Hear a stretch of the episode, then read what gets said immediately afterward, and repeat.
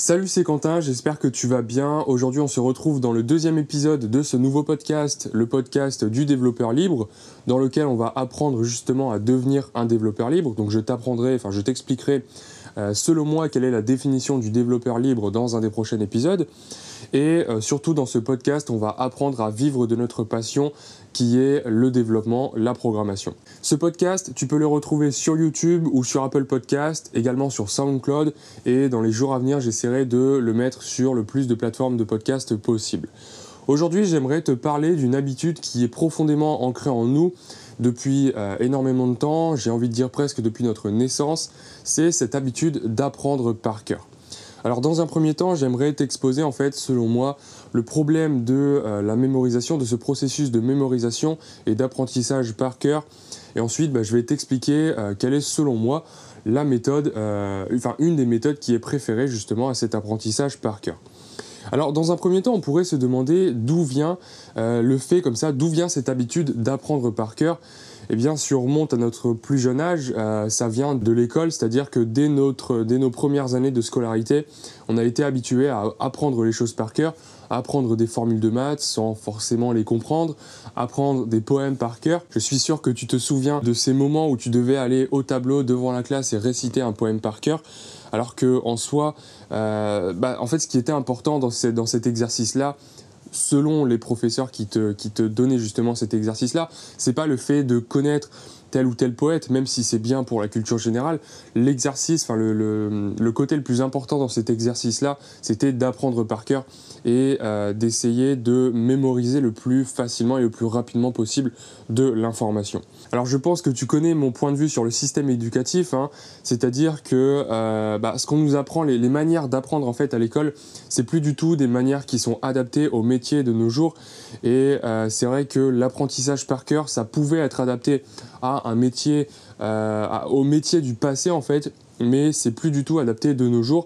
Alors il y a certes quelques métiers et quelques euh, boulots en fait qui nécessitent justement d'apprendre énormément d'informations par cœur. Je pense notamment aux médecins ou aux avocats où euh, certes ils peuvent aller retrouver facilement des informations sur internet, mais je vois mal effectivement un médecin aller euh, sortir son téléphone et rechercher une information sur Google pendant qu'il est en train d'opérer quelqu'un. Mais pour nous qui sommes des créateurs, des développeurs ou des entrepreneurs par exemple, j'aimerais parler spécifiquement pour nous c'est vrai que le fait d'apprendre par cœur, c'est plus du tout quelque chose qui est nécessaire, même si ça entraîne notre cerveau. Il euh, y, a d'autres moyens maintenant d'entraîner notre cerveau. Et j'aimerais te convaincre en fait que euh, bah, si on oublie un peu toute cette partie apprentissage par cœur, on peut libérer énormément de place dans notre cerveau et on pourra très bien l'entraîner d'une autre manière. Alors pourquoi apprendre par cœur c'est pas forcément la bonne solution Tout simplement parce que notre cerveau n'est pas extensible, même si le cerveau c'est quelque chose, le cerveau humain ou même le cerveau en général c'est quelque chose d'assez impressionnant et même aujourd'hui avec tous les progrès qui ont été faits dans la science, on n'arrive toujours pas à le comprendre. Et le problème c'est qu'aujourd'hui on fait face à, euh, bah, c'est une nouvelle ère, c'est-à-dire que c'est l'ère de l'information. On on est constamment en fait contraint à des flux d'informations. On allume la télé, on a des flux d'informations constants sur l'ordinateur. Il y a Facebook, il y a les réseaux sociaux, Instagram, tout ça. On a de l'information qui rentre, qui rentre, qui rentre. Et même, euh, bah, il n'y a pas longtemps, je me suis abonné à, une, application, à un service qui s'appelle Medium, et je me rends compte en fait que même, je ne fais pas la distinction en fait entre euh, mauvaises informations et bonnes informations entre guillemets. C'est-à-dire que sur, ce service-là, je me suis rendu compte qu'il y a une infinité d'articles extrêmement précieux, extrêmement euh, qualitatifs. Et bah voilà, même si on essaye de se couper un peu des réseaux sociaux, de la télé, il y aura toujours une quantité incroyable d'informations qui va, qui va nous apparaître devant les yeux et qu'on va essayer d'ingurgiter. Et voilà, le problème, c'est qu'on fait face à une contradiction en ce moment, c'est-à-dire qu'on a de plus en plus d'informations et notre cerveau euh, bah, n'est pas extensible. Par contre, ce qui est intéressant justement avec ces nouvelles technologies qui nous prodiguent de plus en plus d'informations, c'est que euh, bah, justement, elles permettent de stocker de plus en plus d'informations. Je prends l'exemple du Google Home par exemple. On peut en un instant, juste en posant une question à l'enceinte qui est dans notre salon ou même à notre téléphone sur Siri, sur OK Google, etc. On peut en un instant trouver une information juste en posant la question à nos appareils, à quelque chose qui est dans notre poche. C'est-à-dire que dans ma poche, ici, dans, l'appareil, en fait, dans, le téléphone ou dans la tablette ou même dans l'ordinateur que j'ai juste à côté de moi, qui sont constamment autour de moi, je peux par exemple en un instant connaître toutes les dates importantes de l'histoire, tout un langage de programmation, toute la syntaxe d'un langage de programmation, etc. etc. Et moi, c'est vrai que par exemple, l'histoire, c'est quelque chose qui m'a jamais vraiment intéressé. Voilà, c'est quelque chose, j'ai jamais pris le temps de retenir ces informations. Et pour moi, ce ne sont pas des informations euh, qui m'intéressent. Et du coup, voilà, c'est vrai que j'ai du mal à retenir ces informations. Et je vais pas essayer d'aller apprendre des informations, des nouvelles euh, données qui, selon moi, sont euh, pas forcément utiles pour mon travail au quotidien et pour me rendre plus heureux et pour progresser euh, moi-même. Donc ce qui est important en fait dans tout ça, c'est pas forcément de retenir l'information par cœur, c'est tout simplement de savoir où aller la chercher et comment organiser les différentes données qui vont euh, rentrer dans notre cerveau. Et c'est vrai que c'est quelque chose qu'on nous apprend aussi en prépa. Alors pour ceux qui ne savent pas, la prépa c'est euh, deux ans. En général c'est deux ans d'école où euh, bah, pendant ces deux ans tu bachotes, tu bachotes, tu bachotes, tu apprends, tu apprends, tu apprends un maximum d'informations et moi, par exemple, c'était une prépa qui m'a permis justement d'accéder à une école d'ingénieur directement après ces deux ans qui s'effectuent entre le bac et le début de l'école d'ingénieur. Et ce qu'on nous, apprend, nous apprend notamment en prépa, et on continue à nous l'apprendre en école d'ingénieur, c'est à essayer de retrouver l'information le plus facilement possible, le plus rapidement possible, et surtout à savoir comment aller rechercher cette information. Je te donne un exemple. Durant la plupart de nos examens en école d'ingénieur, on a le droit à nos cours. Et c'est vrai que c'est quelque chose, quand, moi on m'a dit ça, lorsque je suis rentré en école d'ingénieur, on m'a dit tu as le droit au cours. C'est vrai que c'était assez surprenant dans la mesure où pendant toute notre scolarité, on nous a appris à rester pendant 2, 3, 4 heures sur une chaise sans aucun document. Et euh, pendant ces 3-4 heures, on essayait justement de restituer un maximum de connaissances qu'on avait apprises par cœur, qu'on avait bachotées euh, pendant les deux semaines euh, qui précédaient. Et justement, ce qui est intéressant dans ce point de vue, c'est que c'est pas forcément utile de tout stocker dans notre mémoire. Le plus important, c'est de savoir comment aller rechercher l'information.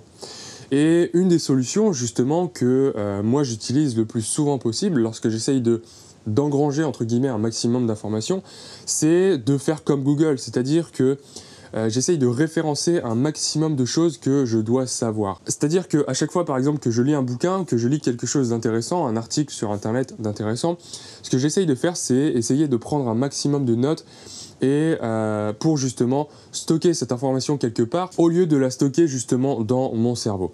Alors c'est bien connu que le fait d'écrire des notes de manière manuscrite plutôt que de manière tapée sur un ordinateur, euh, ça nous aide justement à mieux apprendre et euh, à ingurgiter justement cette information. Alors je vais pas te, parler dans cette vidéo de qu'est-ce qui est le mieux entre écrire à la main ou taper sur un ordinateur. Le plus important c'est tout simplement de savoir récupérer cette information et de la stocker quelque part. Et d'une part, effectivement, lorsqu'on écrit, c'est lorsqu'on stocke ces informations quelque part, ça nous permet euh, d'une part de la mémoriser, mais dans ce cas-là, tu vas me dire, oui, mais c'est contradictoire avec ce que tu as dit justement avant, puisque le but du jeu, c'est d'essayer de moins mémoriser, de, mémoriser le moins de choses possible pour savoir où les retrouver juste après. Alors oui, effectivement, on mémorise euh, plus facilement des choses qu'on va stocker nous-mêmes quelque part de manière manuscrite ou euh, taper sur l'ordinateur, mais en fait, j'aimerais faire l'analogie entre notre cerveau et euh, un disque dur. Et ce qui va se passer lorsque tu vas stocker de manière euh, consciente l'information, soit dans une application de notes ou alors dans un notebook, ce qui va se passer, c'est que ton cerveau va traiter l'information. Et j'aime bien voir la donnée d'information comme un espace mémoire en fait. On peut voir ça un peu comme une clé USB par exemple. Selon moi, la partie la plus importante de l'information, c'est-à-dire les données qui sont contenues dans l'information, vont, elles, ne pas être stockées dans ton cerveau. Et euh, ce qui va se passer, c'est que ton cerveau va prendre une petite partie de euh, la mémoire pour donner en fait ce que j'appelle un label, une identité ou alors un numéro de série à cette information. Et ce qui va se passer, c'est que ce numéro de série-là va être gravé dans ton cerveau. Je vais t'expliquer après à quoi ça correspond pour moi, selon moi, le numéro de série. Et après, tout ce qui est données importantes de l'information, c'est-à-dire une date importante, euh, un mot-clé, ou alors, j'en sais rien, moi, une syntaxe particulière, ou pour développer telle ou telle fonctionnalité, toute cette partie-là, en fait, c'est ce que j'appelle l'espace purgeable. Tu sais, c'est l'espace, euh, lorsque tu vas regarder sur ton ordinateur, il y a toujours un petit espace purgeable, c'est-à-dire que c'est l'espace qui va être supprimé à partir du moment où ton ordinateur va avoir besoin de plus d'espace mémoire. Et selon moi, cette information, l'information la plus importante, c'est l'espace purgeable, dans la mesure où, lorsque ton cerveau va avoir besoin euh, de nous, à nouveau de place, de capacité pour ingurgiter des nouvelles informations, il va aller jeter euh, cet espace purgeable. Et c'est pas forcément très grave dans la mesure où tu as gardé ce numéro de série, le numéro de série de l'identité, de l'information, pardon, qui lui est gravé dans ton euh, cerveau. Et ce qui va se passer, c'est que plus tu vas ingurgiter d'informations, plus tu vas avoir de numéros de série dans euh, ton cerveau. Et ton cerveau, en fait, ça, ça ne va plus être des données importantes, ça va tout simplement être des numéros de série, c'est-à-dire où est-ce que je peux trouver l'information. Donc le numéro de série de telle ou telle information, ça va être par exemple Evernote, catégorie ça ou ça dans telle ou telle note. Ou tout simplement le mot-clé ça ou ça, tel, ou tel mot-clé que je peux aller rechercher dans euh, n'importe quel moteur de recherche. Et ça, ça va justement te permettre de structurer l'information dans ton cerveau et surtout de gagner énormément de place et euh, bah, de retenir beaucoup plus de choses. Donc si jamais tu veux aller plus loin dans euh, ce processus de prise de notes, ce que j'ai fait, c'est que j'ai fait une formation qui s'appelle 7 jours pour doubler ta productivité. Alors dans cette formation, il y a notamment un module qui va te permettre d'apprendre justement comment prendre des notes de manière beaucoup plus efficace que les manières qu'on, enfin les façons dont qu'on utilise la plupart du temps qui ne sont pas du tout adaptées justement à ce système pour apprendre et ingurgiter beaucoup plus de choses. Donc si cette formation t'intéresse, tu peux cliquer dans le lien de cette vidéo ou alors dans le lien du podcast. J'ai fait une promotion de rentrée qui dure jusqu'à vendredi, donc spécialement pour la rentrée. Donc si cette formation t'intéresse, tu peux cliquer dans le lien de euh, ce podcast ou de la vidéo. Et sur ce, moi je te dis à la semaine prochaine pour une nouvelle vidéo.